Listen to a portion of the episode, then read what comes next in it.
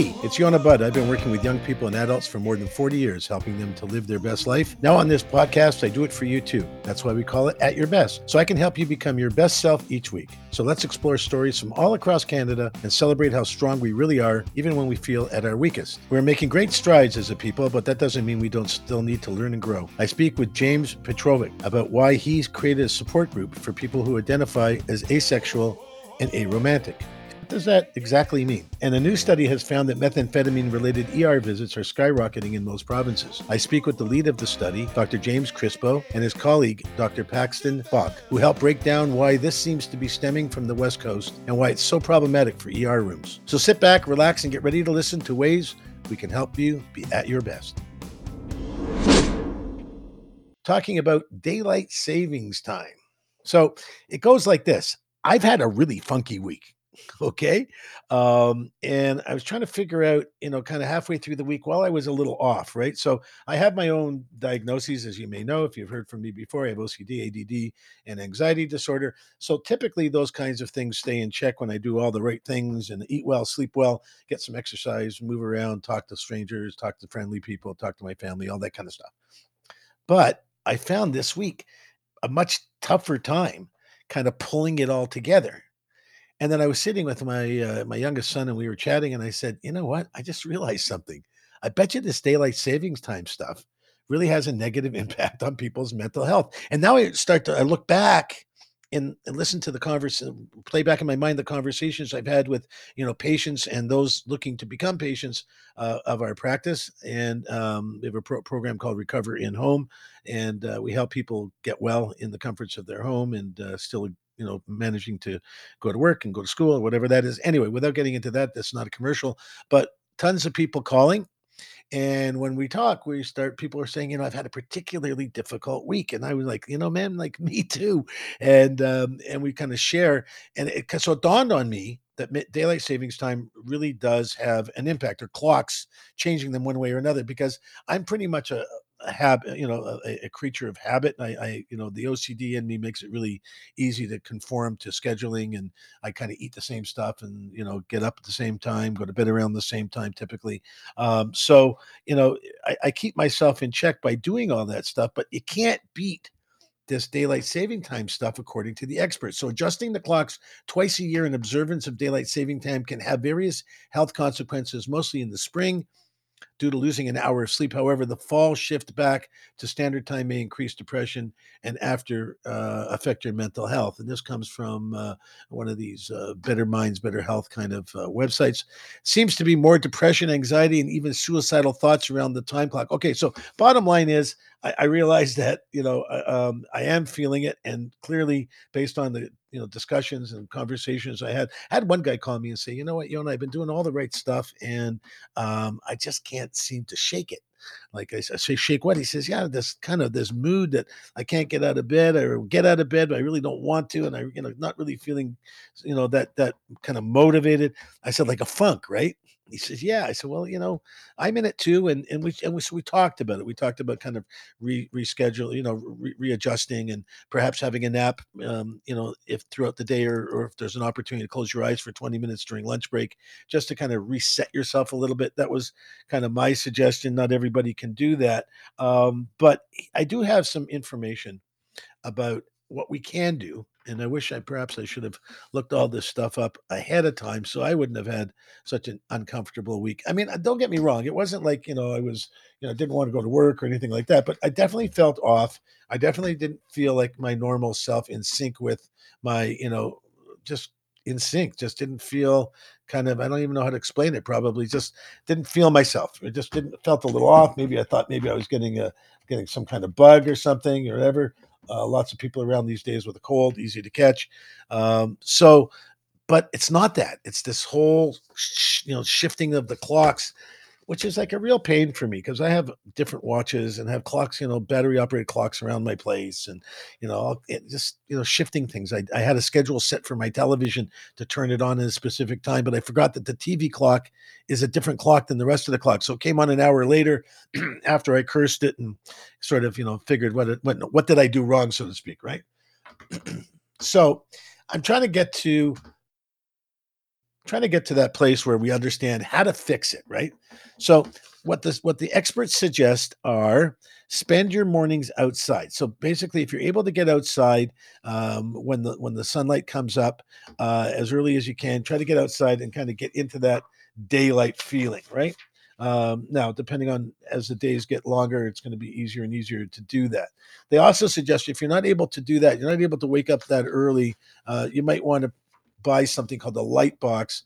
Uh, it's something called, we've talked about it here on the show before. It's called light therapy. Uh, it basically just gives you the, the, um, the, the juice you need from the sun, so to speak, that that you know bump from the sun uh, with with a certain type of light. Not all lights are the same. Um, and that's the common treatment, by the way, for someone who has uh, seasonal affect disorder, someone who has a difficult time more in the winter than in the summer because of lack of daylight and lack of sunlight and all that stuff. It's a real thing. It does absolutely affect uh, your brain. Your there are absolute, you know, it does really affect your brain according to the experts. Uh, the chain, time change disrupts um, uh, circadian rhythms, also known as the body's essential functions and it runs on a 24 hour cycle, right? Uh, but these circadian rhythms, they, if they can actually disrupt your mental health in terms of um like even a chemical it's not so much a chemical thing but definitely adjusts people it affects people that have you know anxiety disorder or other forms of disorders uh this really exasperates it. So it's a real thing right?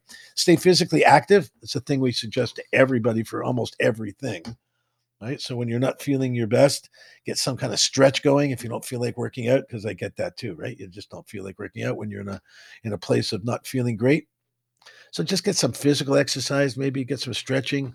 I mean, I just, I you know, I just felt it odd. I was just, I just felt, you know, I knew for the first day because I'm always affected for the first day that you know I was going to be a little more tired. I you know I lost an hour, so to speak. Um, and so I kind of you know adjusted my schedule a little bit, but then this kind of carried on. And, and I felt that I wasn't able to catch up, so to speak. And, and what I didn't want to do is I didn't want to kind of reset myself and mess myself up when I got back on track. So I don't know. It, it was a difficult situation to kind of just sort through in my own head. Um, of course, doing all my breathing exercises and being mindful and so on, uh, uh, you know, helps a lot. But if you were out there, let me know. Give us a call. 877-399-9898. Let Leo know. We'll get you on in a little bit and we can uh, we can chat about it. If not, we're going to talk about this a little bit more towards the end of the show as well. So love to hear from you tonight. 877-399-9898. Give us a shout, give us a text, let us know you're out there saying hi. Uh, but now, you know, the week is over.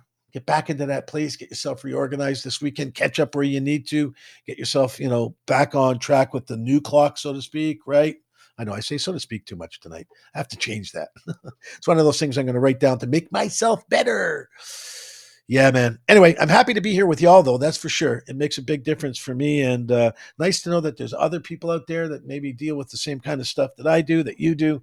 Um, so, you know, I'm I'm now recognizing that there's usually a good answer for things that are going on. Specifically, you know, I'm thinking about myself. A good answer for why things kind of just feel off or different. Now, if I go through that whole checklist, right, we've talked about before, you know, hungry, angry, lonely, tired. It's called HALT. Um, you know, I look at see if I'm hungry, if I'm angry, lonely, tired. But the um, the, the system, you know, the seasonal affect disorder stuff that really has an impact on lots of people. Uh, for those of us that aren't really affected by that all the time, certainly when you mess with the clocks, it messes with your internal clock. Uh, and that's kind of like my TV, right?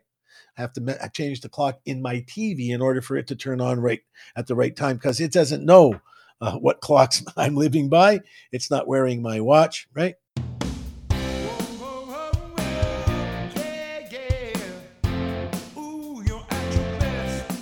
You know, I, I, I deal with a lot of um, young people, kind of 13 to 20 in my private practice. And, um, I, I, you know, over the years, I found it a little more difficult to connect um, in various areas of their life, uh, primarily around the, um, you know, their, their attachment to social media and so gaming, something I needed to learn a lot more about.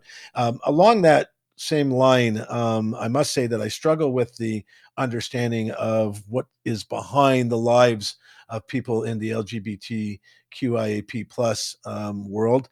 Um, and this is a story that I wanted to share. Not so much a story. This is a subject I wanted to to bring out and share because I myself are, are trying to better understand um, what types of sexual orientations and choices and and and, um, identities are out there, so that I can you know do my job better and be a, a more understanding uh, therapist and be a, a more uh, understanding person uh, in general as it relates to the choices that some people make.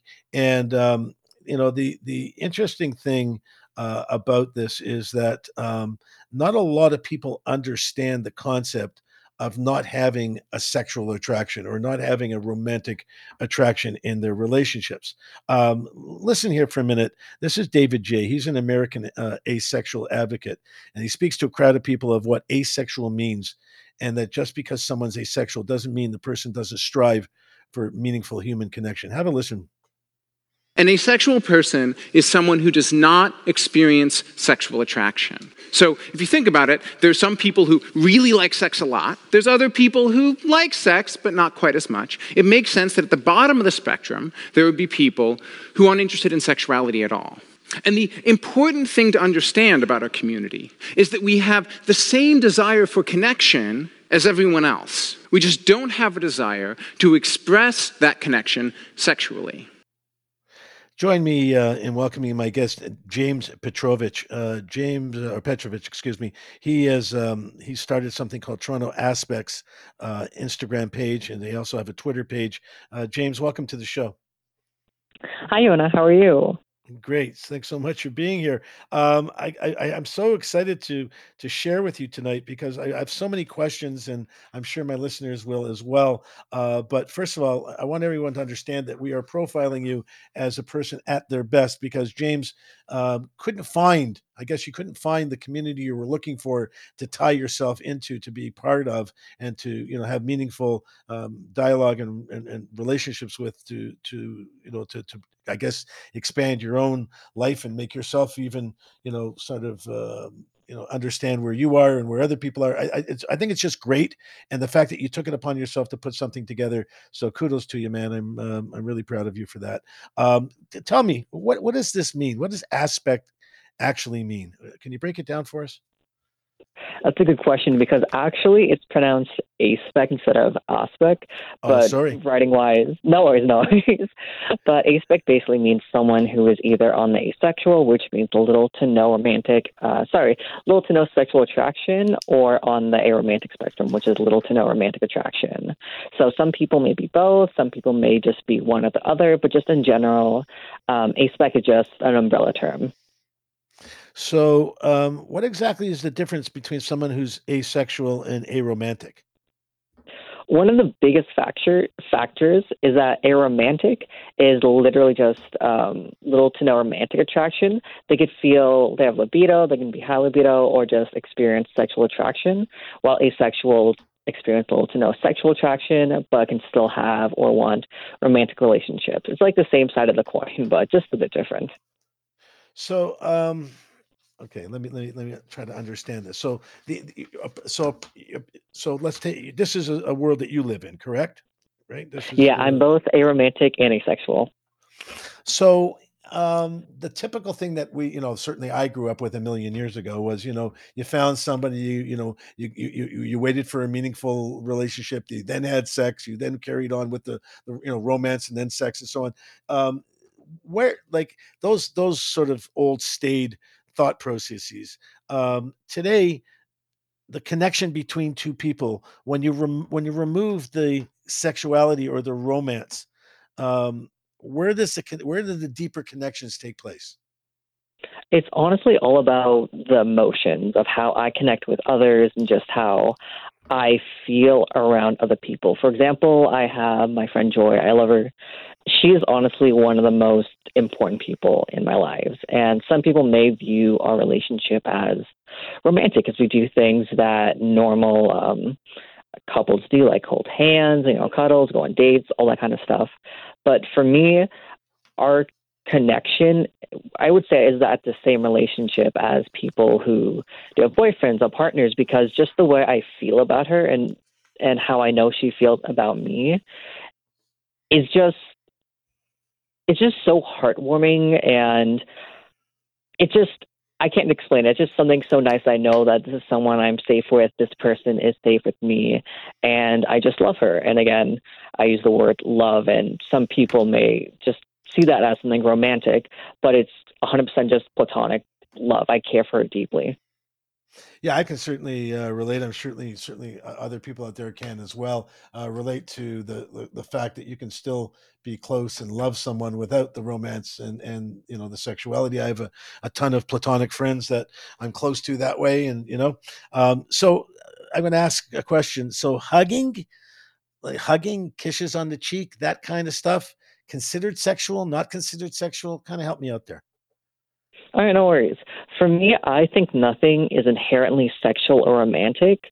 It's only sexual or romantic if the people involved interpret it that way. Like, for example, uh, if like a mother kisses their kid on the cheek, like no one, no one say anything like, "Oh my god, like you're this is not right. This is too sexual." It's that since both of these people know that, okay, I care for you, you care for me, this is nothing more than just platonic love between like a mother and kid and that goes like yes. the same thing as like me kissing my friends. So, is this something that uh, that you know you sort of wake up one day and realize I'm I'm I'm involved in a relationship and I'm not feeling something, or is this something like is this growing up? Give me an idea. Growing up, is this a a, a, a place that you found yourself um, always, or as a result of you know trial and error? Like, give me an idea, sort of how one wakes up and realizes, you know what, I, I don't have a a sexual connection to you know i don't see the world that way uh, i certainly don't see the people in my life that way and i don't you know feel that kind of romantic connection. Is it was there a time at which you were involved in relationships where those quote unquote you know standard norms if you will i'm sure it's the, the wrong way to pronounce it to, to, to portray it but you know what i'm saying? Like is it kind of something you woke up? Like i have a lot of friends that found them you know not found themselves gay just realized after having several you know heterosexual relationships that yeah it's not really what they're into and they're really into you know uh you know either men or women right uh in this particular case. But so is it something you just kind of identify wake up one day I mean, I already knew it since I was a kid. Like as a kid, I was like, oh, I'm not really a touchy person. Like I hate I hate hugs, like just ah. all that kind of intimate. I knew and just never wanted kids. Like I never wanted all that kind of stuff. But what really solidified this idea in my head is when I when I was in high school and I had this friend who like I jokingly flirted with, and then my and then I eventually um, it was suggested that I go out with this with my friend. We ended up dating for two years, but throughout the relationship and just in general, I never really felt the romantic or I guess like the sexual feelings. But if you see us in the hallway, you know, we're like holding hands, you know, kissing, like saying that I love you. But for me, it it always felt like I had to do it because because that was just how things go. You know, you you grow up, you go to school, you're like, oh, yeah. you find someone, and then from there, you know, you'd be like, oh my god, I love you, and all that kind of stuff. We're talking joined back, uh, joined this evening with um, uh, James Petrovich, uh, Petrovich, and he is um, going. You know, we're talking about his As- uh, Twitter page and Instagram page. We're talking about being on the Aspec um, um, spectrum, so to speak. Uh, welcome back, James. Thanks for being here. People don't understand certain terms and and you know people use all we're, we're, we're terms like demisexual and uh, pan pansexual and aromantic and heteromantic and panromantic. These are terms that are you know seem to be uh, actively used in the um, in the world out there understanding the lgbtq iap plus world. Um, but for many people, it, it, I guess the big struggle for you and what you do is helping people understand. Is that the reason you started your support group? My support group was actually meant for people who are in the ASPEC. I know for myself, it's very hard to feel like you belong if because society in general is like heavily sexualized. Like if you just go on any commercial, it's like, oh, here's a new car, it's very sexy, and you just start feeling out of place, just very uncomfortable. So I created Toronto Aspecs to just make a safe place where Aspec folks can just come, talk, relax, and just don't have to worry about the small societal pressure, just being sexual and just being romantic. I love that societal pressure because typically like if you and i were to meet over a cup of coffee i know we you, you, do some work for the same people i do some work for. If we were to able to meet downtown at the office let's say one day and have a cup of coffee I, i'm not sure that we would be engaged in the conversation where i would have any any idea about your uh, your sexual preferences your or your thoughts on romance. Um, so typically how do people kind of find themselves that way to identify? Like how do you suddenly sort of connect to somebody and go hey you know um, i'm not into this and i'm not into this either and you suddenly have a connection? Is it just you know kind of um, uh, something that happens just by happenstance? Or kind of tell me how that connection starts. I know for me, it first started out with just venting to a few friends. And of course, some of them just wouldn't understand where I'm coming from, which is very reasonable because they experience sexual or romantic attraction while I don't. And eventually I found, oh, hey, two or three of my friends are actually a spec as well. And from there, I just started posting online, you know, posting posters like downtown and just in areas where I know there'd be a few bustling people. And from there, I know some people from the U.S. Some people in Waterloo have just came and be like, "Hey, can I join?" And of course, we're open to anyone on the ASPEC to come and join because we know just how hard it is to find this community. Amazing. Um, do you think it's a personal question? I'm, I'm asking you your personal opinion. Do you think that it makes the um, relationships in your life more or less complicated um, when you take sort of the romantic and sexual piece out of the equation. Um, in terms of obviously for you, but you know, just in terms of your other friends that you talk to and you hear their stories about this situation and that situation, do you sort of almost sigh and say, you know what, I don't have that in my life. It kind of makes my life easier. Um, I can't really say, but I know like I know for me when I go out, like, you know, clubbing with my friends or just talking to my friends, like just catching up, one of the things that always gets bring up is like, oh my God, this person is so hot. I'm like, ooh, look at this person I'm chatting with. And it can get over time it can get a bit annoying because it goes with the internalized doubt. You're like, oh, how come I can't feel this way that everyone else feels? And if it's so great and if everyone wants it except for me, what's wrong with me that I can't experience these, these feelings and things? Wonderful. I'm glad you brought that up. And and obviously now you found comfort in your own skin as it relates to this kind of stuff because uh, you know there's tons of other people I'm sure. Ah, like how like how many would you would you say like how many people out there are on the ASPEC spectrum um let's say in Ontario if that's a, a good measure?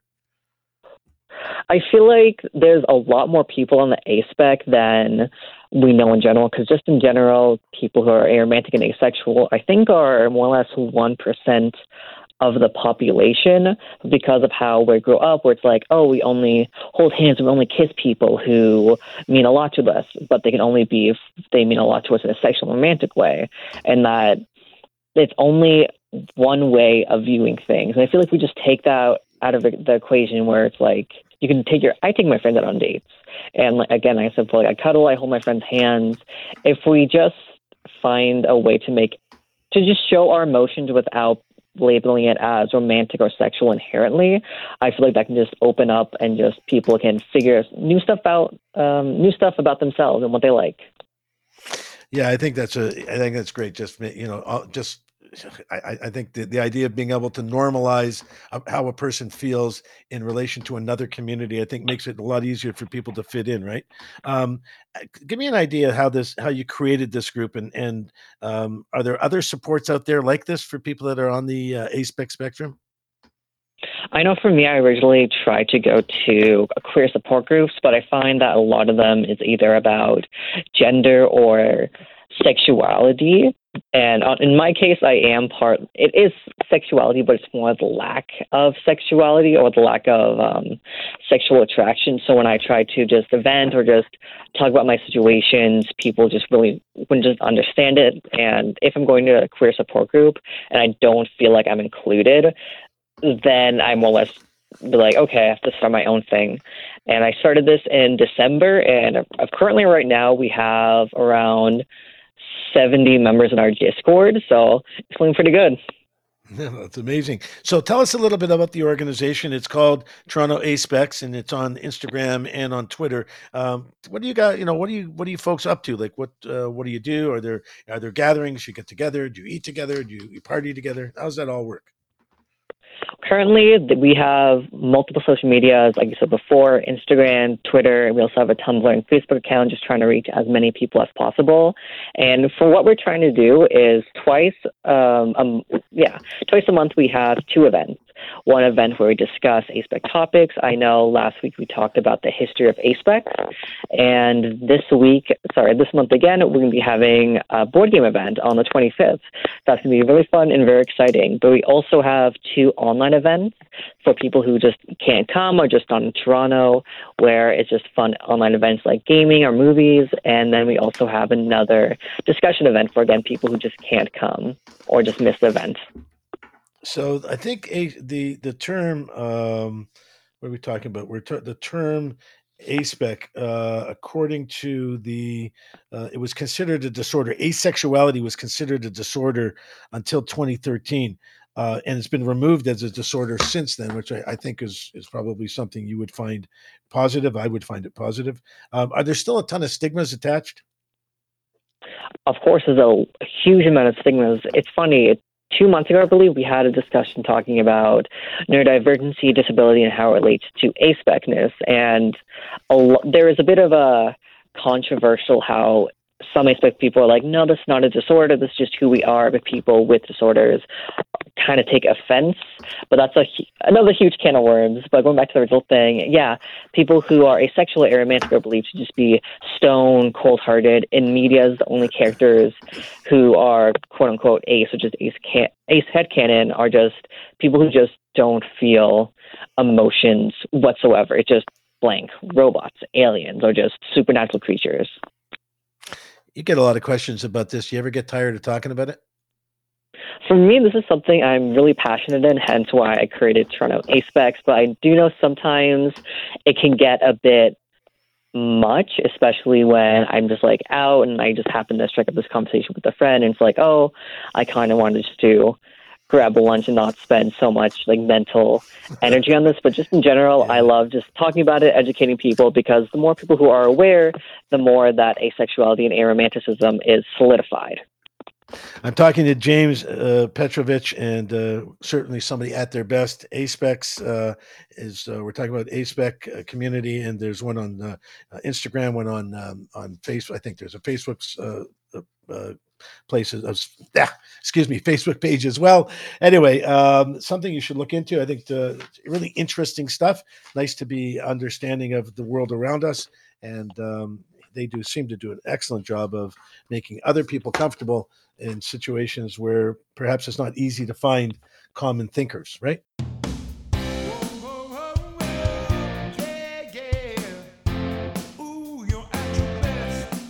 We're getting into a segment here about AI therapists, artificial intelligence therapists. So we just thought a little roboto may get you in the right frame of mind. And going back just to my previous guest, James uh, Petrovich, um, he runs an organization called ASPEX, uh, Toronto ASPEX, and uh, uh, you can see them on Instagram, Twitter.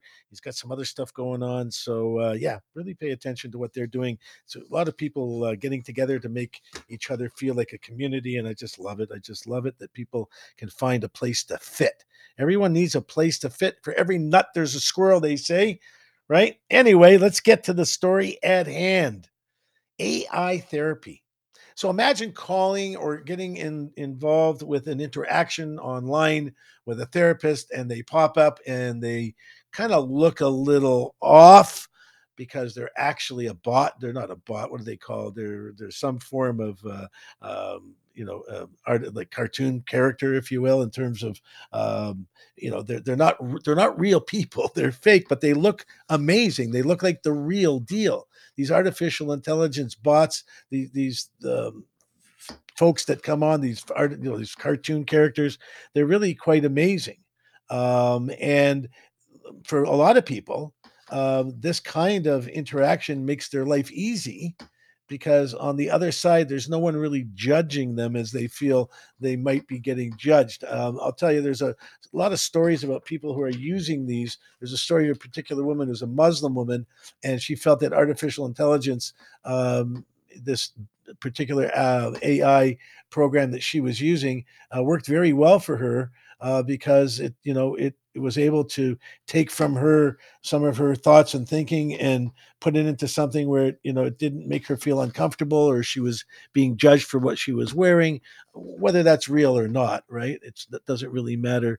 Uh, but the fact is that there the opportunity to talk with a uh, a robot basically is what we're talking about right? Um, that it eventually talk you know you realize that you're talking to a robot but you're getting good feedback and when you're in need of some form of mental health care, it's imperative that someone is there to listen. Does that someone have to be real? Does that someone have to be a real human being? Or can that someone be a bot of sorts that's got the artificial intelligence to give you the answers that you're looking for? Now, I'm not talking about someone doing this to necessarily get a diagnosis because I don't think that that's what's that's what it's about. But in terms of getting you know some information, sharing some information back, answering questions, there seems to be a real benefit. Uh, there's something called the Mind Easy app. The one that we use in my practice is called Replika, um, and for like 13 bucks a month, you can you know get online with this with this app and it will talk to you 24 hours a day seven days a week and as, over time will understand you a lot more um, than obviously the first time you use it. But you know, eventually you can communicate with this um, this um, artificial intelligence uh, interaction in a way that gives you relief. Good thing or bad thing? I don't know. 877 399 9898. Give us a call. Tell me what you think. I, I think that has a lot of benefits, right? Has a lot of benefits. Sometimes it's just important that somebody listens, that somebody's there, right? That somebody actually understands you yeah, it might be an avatar, right? Which is what these little characters are called. It might be an avatar, but someone's listening. You know, sometimes on the phone, you know, when when uh, we take crisis calls back in the day for sure, that you know, you take a call from someone they, and, and you don't say much. You just do a lot of listening. You know, in the world of therapy, the listening piece is a big part of it. It's probably the biggest part of it. In terms of being able to provide feedback, you know, it's also very good too, right? Based on the experience that you have and your ability to provide good, you know, honest there, uh, honest feedback. But according to Dalia Ahmed, she's one of the founders, founders, excuse me, of this app called Mind Easy, and she's also a psychotherapist. Uh, she says the app is not there to diagnose or provide traditional talk therapy, but instead to focus on preventative measures to boost one's mental health. Our mission, she says, is really to be able to create space for proactive and preventative mental health because right now it's a super it's super binary. You either have a diagnosis or you're waiting till crisis for some crisis and some type of crisis intervention. They go on to tell the interviewer. Uh, mind easy was reminding her to check uh, mind easy will remind uh, patients to check and complete certain exercises. It'll prompt them to start their day ask them the right questions give them motivational information and instruction. And you know what? I think that's pretty cool uh, we're using it now uh, in our practice uh, for certain patients, not all patients, but we have certain patients that require instant uh, instant uh, response. Uh, it, it's part of their disorder. They require instant responses, so we we, we have them tied into this Replika application, this Replika program that we use. It's not ours; it's out there, and you know it gives them comfort for the times that a therapist isn't available. Now we provide 24/7 care, but you know, not we don't always have a therapist standing by that can talk to somebody when they're in need and they might be feeling very anxious and they might need to connect to somebody who can just listen to why they're feeling anxious. And we're testing it, of course, to see if this is in fact uh, beneficial and, and the, the, you know the real differences that it makes. So far, excuse me, the half a dozen people that we have using it seem to love it. Uh, it's available for them when they need it, and uh, you know it's it, it's getting them some form of comfort. And it's really the comfort that we're talking about. That's what it's all about. So they you know they're incorporating ai into avatars and chatbots and you know over time it's going to get more and more and more effective. Uh, i guess the more information i'm not a technical guy but i guess the more information the the app uh, gets to understand about you, learns about you, the more information it's able to feed back to you. Uh, but um, I just think that there's a place for technology in the world of mental health care. You know, I, will tell you, w- before the pandemic, um, I was very much a hands-on, touchy-feely kind of guy. You know, I like to hug my patients when I meet them. Um, I, I, like the physical interaction. I get, a, I feel a connection. I, I, think I'm able to do. I thought at that in those days anyway, able to do much better work. And then the pandemic hit, and I wasn't able to see people physically. So we started seeing people virtually. And that blossomed into a, a practice with you know uh, 30 odd therapists and, and seeing lots and lots of people. And it's it's making a difference because people can see us on, at, at, at a time and a place that's convenient to them virtually so at home i see a lot of people in the in their in the car in their parking lot uh, during lunch hours cp I, I do sessions with people on the GO train sometimes. So that you know that is an introduction of technology as i see it right? I see an introduction of technology into the world of virtual healthcare and highly effective. I don't know if you've heard me say this before, but our program is 80% success, uh, successful. 80% of 80% success means uh, living comfortably in your own skin, good solid mental health, and no substance use or abuse for a period of a year or longer. Uh, we have some patients now 30 months or longer. So it's very effective. Inpatient care, which is another business that we have, another service that we provide uh, called the Farm in Stouffville, 50% success rate, trying to improve that as well over time. But it seems to be more effective when people can see you when it's comfortable for them, still be in their own life, sleeping in their own bed, so to speak, and having the ability to use what you give them tomorrow actually li- living in the real world and using the technology tomorrow, using the stuff they've learned, excuse me, using the, the, virtual technology, the stuff they learned today, they're able to use tomorrow. Never thought that would have been the case. You would have had me kicking and screaming if you would have said, let's go virtual. So now the advent of going virtual with the the increase with the addition, excuse me, of using um, other forms of technology, artificial intelligence in this case, just seems to make sense to me if it's the right stuff, as long as we're not providing bad information. And that's what you want to be careful of. You want to not provide bad information. So as long as the program is sound and it's it's bare, it's taking its information from good studies, from good research, from good uh, you know history, good practice history, then I think it has a really good place in the, in, in the future and helps people get past that having to wait forever and ever and ever just to have someone listen to what they have to say and to say, you know what, it's going to be okay. That's worth a lot. And if that bot or that avatar says that, and I believe it, and it's something, and it, it it's it, it means something to me, and I can find hope in it, then it's a successful application of technology. I've seen it work in real life. I think this is the way of the future, but hopefully I'll still have a job for a while longer to come.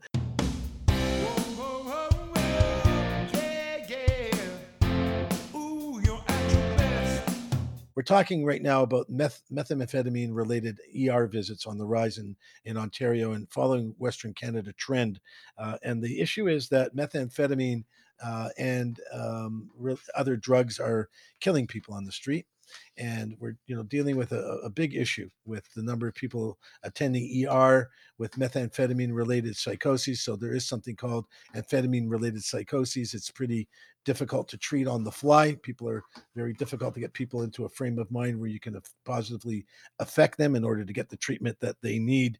Um, I want you to listen to a clip here from a nurse in Manitoba who remains uh, nameless, um, and she's talking about um, how how it feels to be um, treating somebody when they're in that situation. Have a quick listen. They can be very anxious, very paranoid, and um, very volatile. So we're uh, joined this evening by Dr. James Crispo and Dr. Paxton Bach. Uh, they're the uh, lead uh, authors uh, related to the study that talks about the meth-related um, ER visits uh, on an incline, an increase, if you will, in Canada right now. gentlemen, thank you so much for being with us this evening. it's pretty scary stuff, right? Yeah. Yeah. Yeah. You guys there? Yes, hi, Yona. It's uh, it's James Crispo.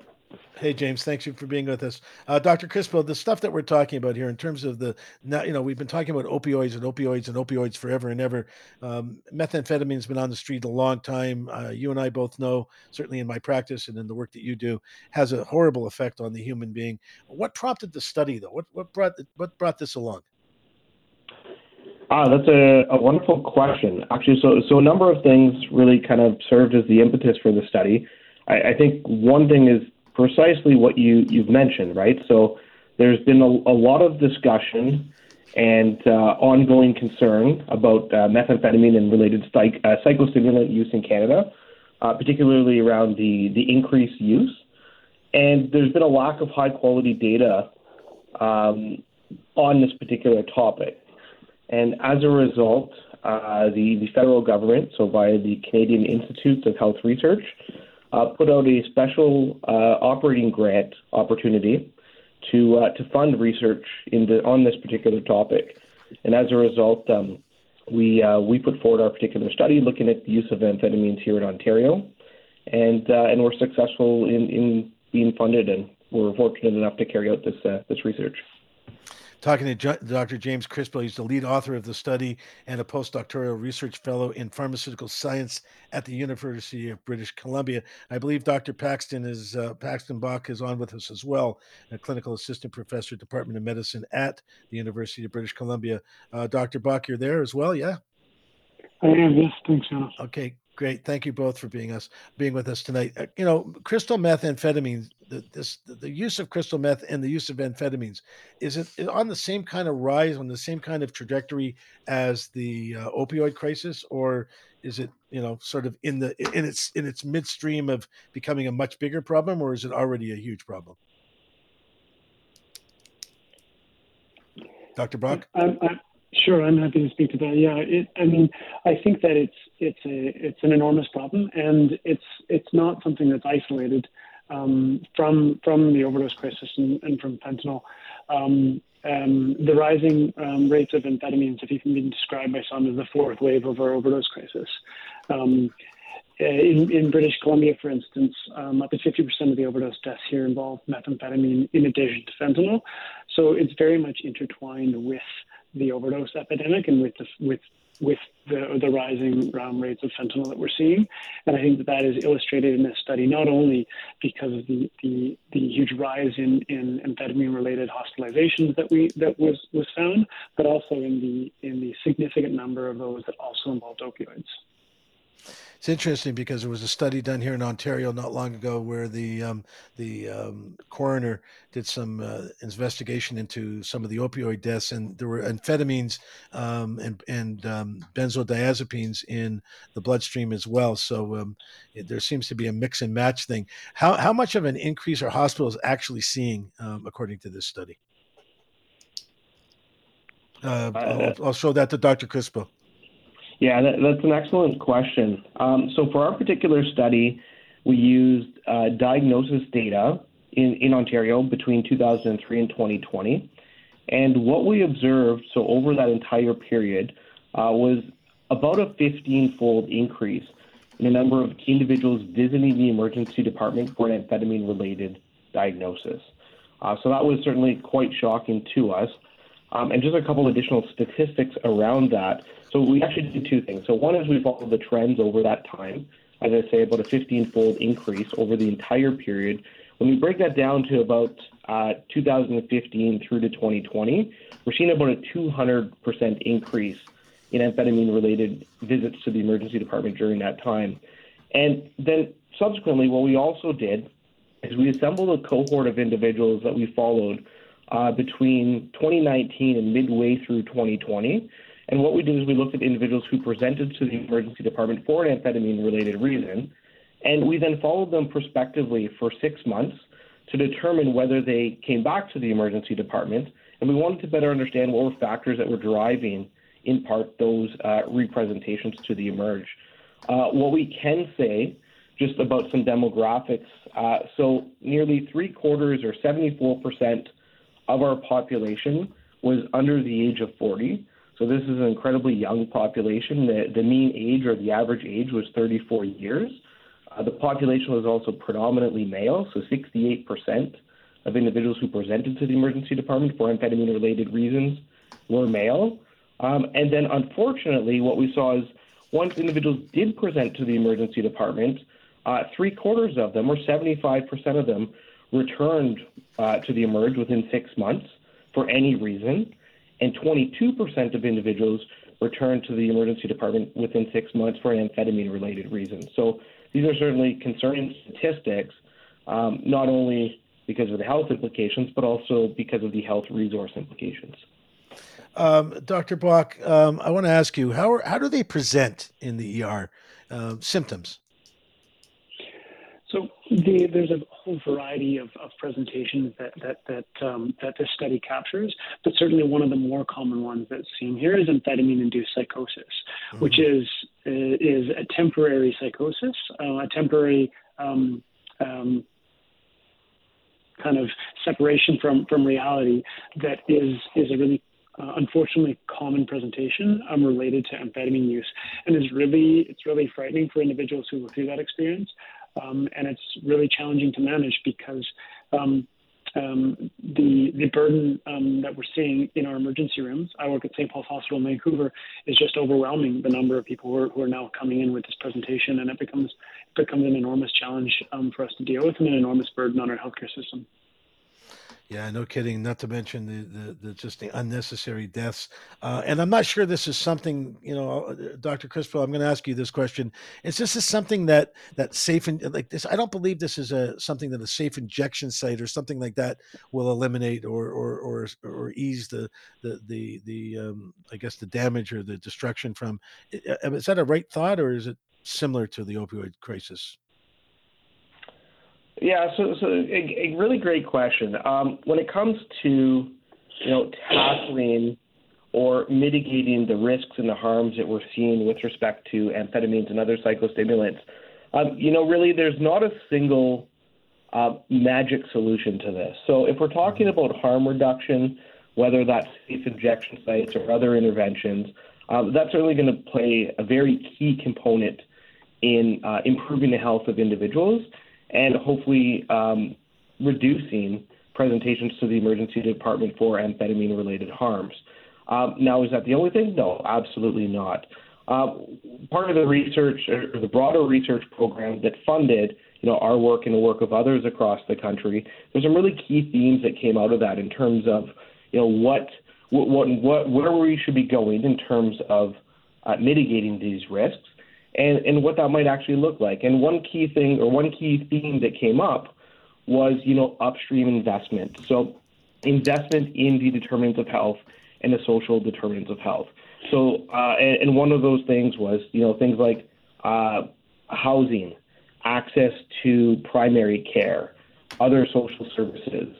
Uh, so those are really key, but also the downstream pieces in terms of um, harm reduction are also critically important as well. So I don't know that a single, or I think it's fair to say that not a single approach is going to solve this, uh, but it's going to take interventions at multiple levels to to ultimately be effective. Uh, Dr. Bach, um, ask you a question here. In terms of um, remedies, so for someone who's got an opioid issue, an overdose, they use naloxone. Uh, they can be on Suboxone for long-term care or, or uh, to help uh, keep them alive, so to speak, and or, or methadone, same thing. Um, is there is there an intervening medication that can be used to help someone who's dealing with uh, methamphetamine or uh, amphetamine, you know, type misuse? Yeah, I mean, it's, it's a, it, that's another great question.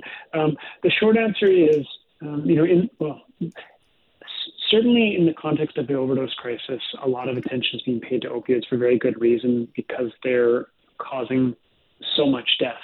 Um, but as I mentioned, um, uh, there, there are many other substances that are playing a role, and, and stimulants are, are, are very key, and and they don't receive as much uh, attention as opioids do, um, um, and are really under researched as far as as far as treatment goes. We don't have any single medications that are particularly effective treatments for stimulant use disorder for people who use stimulants like crystal meth.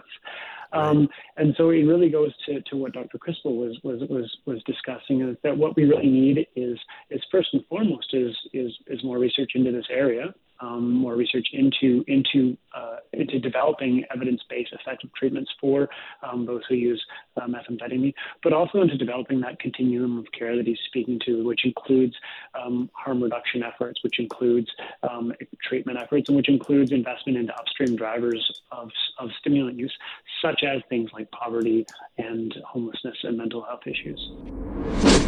Uh, talking with uh, two experts here this evening Dr. James Crispo. He's the lead author in, of the study that we're talking about, postdoctoral research fellow in pharmaceutical sciences at the University of British Columbia. Also joined by Dr. Paxton Bach, clinical assistant professor, Department of Medicine at the University of British Columbia. Gentlemen, thank you for sticking with us.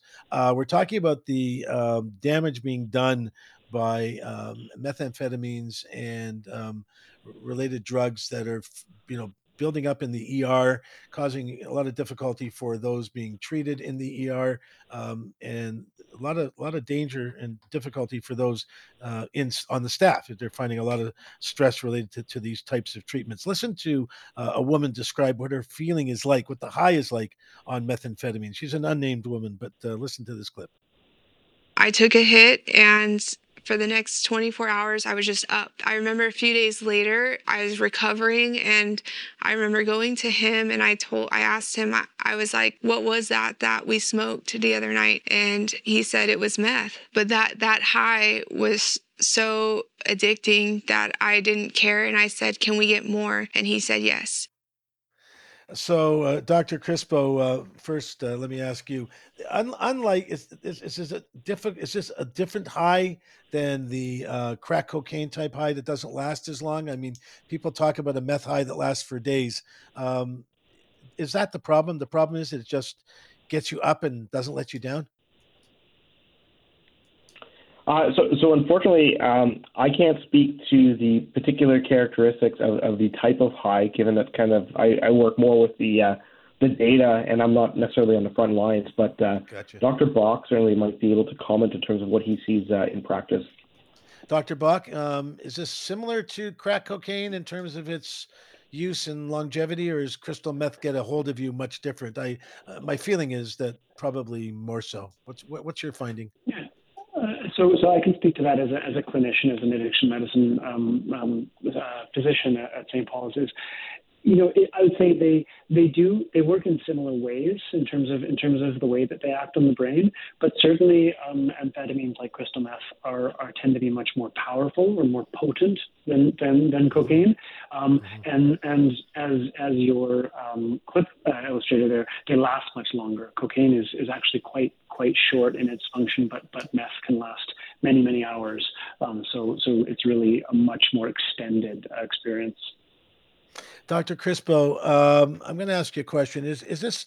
You think that the use of this is becoming more um, problematic because it's just a cheap way to get high compared to others, or is it more accessible? What does your study find?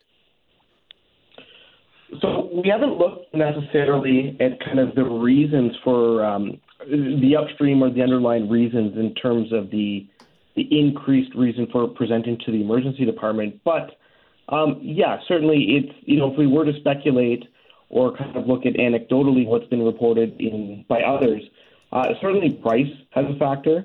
Uh, we cert- we also know that uh, the pandemic has not helped things. In fact, it's you know likely contributed to increased use, and this has been attributed in or anecdotally to things like border closures and uh, disruption of the supply chain of other drugs, potentially opioids, uh, or other substances as well. So I think, again, it's not a single answer. It's not necessarily just price.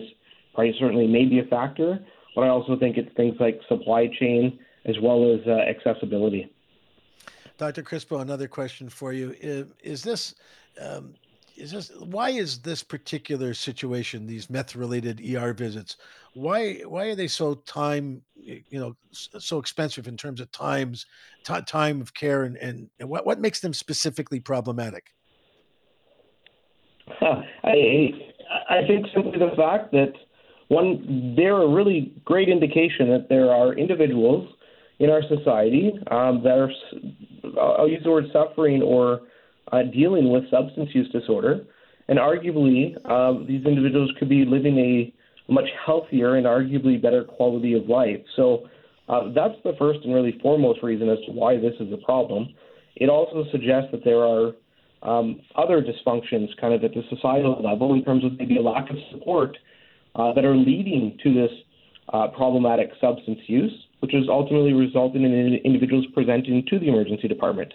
Uh, in terms of you know resources in an emergency department, um, if we can avoid these visits, we can free up staff, resources to treat kind of other uh, indications and presentations to the emergency department. And it's well known that across the country we are face, uh, facing uh, physicians shortages, particularly in primary care, and that there are considerable wait times to accessing both emergency department services as well as specialty services. So anything that we can do to better provide care to avoid un- arguably unnecessary presentations to the emergency department, I think that's certainly a win for uh, for everybody, including health systems. Yeah, sounds like it. Dr. Bach, is this an Ontario only thing? Or are you finding this problem? Uh, you know, the studies in Ontario, but uh, apparently it's coming from the west to us or from us to the west. Is this a problem that seems to be spreading across the country? Yeah, I mean, it, it's it's drug use patterns are, are, are quite different depending on where you look in, in, North America, but this is a North American issue. This is not this is not east or west. Um, we have, um, as Dr. Crispo mentioned earlier, this is the the strongest data we have yet in Canada showing this increased use and these increased harms. We do have some data from from BC and from Manitoba as well, um, but there's plenty of data in the U.S. Um, showing very similar um, types of findings: increasing hospitalizations, increasing healthcare costs, increasing consequences related to amphetamine use, um, and as I mentioned, uh, its role in in the overdose crisis can't be overstated. Um, up to 50% of deaths in, in, in, my province do involve the use of crystal meth in addition to fentanyl. So this is a this is a, a huge problem across North America and one that continues to get worse. Uh, Dr. Chris, thank you, Dr. Bach. Dr. Crispo, um, what's the hope of this study? Where's it going? What's what's the intended uh, findings? Uh, do you have findings and conclusions and advice to give to others? Uh, recommendations, if you will. Yeah, if, if we kind of take the uh, the thirty thousand foot approach, um, the broad strokes or the hopes here are that one, people are paying attention. So this is really a concern: the increasing rates of amphetamine-related uh, visits to the emergency department. Um, and so the hopes are that one, uh, there's increased public investment into research. As I've mentioned, as Dr. Bach has mentioned, there's really a lack of high quality research on this topic, particularly in Canada. Uh, the other is that, you know, we're increasing investment in evidence based treatments uh, for methamphetamine use disorder, uh, so that's certainly essential. And, and, another key message or really hope here is that there are uh, additional investments in primary care and the recruitment of reten- and retention of primary care practitioners. We know that as of 2019, uh, within Canada, we are short approximately 5 million uh, family physicians, or rather, sorry, um, about 5 million Canadians do not have access to a family doctor. Um, and we need to really solve that gap because we found that individuals who presented to the emergency department who had a family doctor were actually 23% less likely to represent within six months for any reason, or, thir- or, or, or 33% less likely to represent for amphetamine-related reasons. So I think it's going to take uh, investment across, you know, these broad areas, including research and uh, and primary care. I'm talking to Dr. James Crispo. He's the lead author of the study and the postdoctoral research fellow in pharmaceutical sciences at the University of British Columbia, joined as well with Dr. Paxton Bach. He's the clinical assistant professor, Department of Medicine at the University of British Columbia. Thank you both for being with us tonight and being at your best, shedding a light on something that we need to pay attention to if we're going to try to keep more people alive that are suffering on the streets and have substance use disorders and mental health issues around that. And it's just, you know, and these studies hopefully are going to lead us to a place you know that uh, will uh, help us come up with societal changes and systemic changes that will you know help mitigate these kinds of things in the future and free up some time in the uh, er for people that are coming in for uh, other unrelated type activities so other injuries if you will. So um, i just think it's really important when people study this kind of stuff that we recognize that there's a purpose. And the purpose is that it's intended to help others um, uh, through the understanding of the information so that we get to a place where you know this doesn't become a, a real big thing. If it's not a big enough thing right now people are dying so it's big enough for me. But if we get on top of it and kind of can predict where it's going i think it would make a big difference in terms of uh, keeping more people alive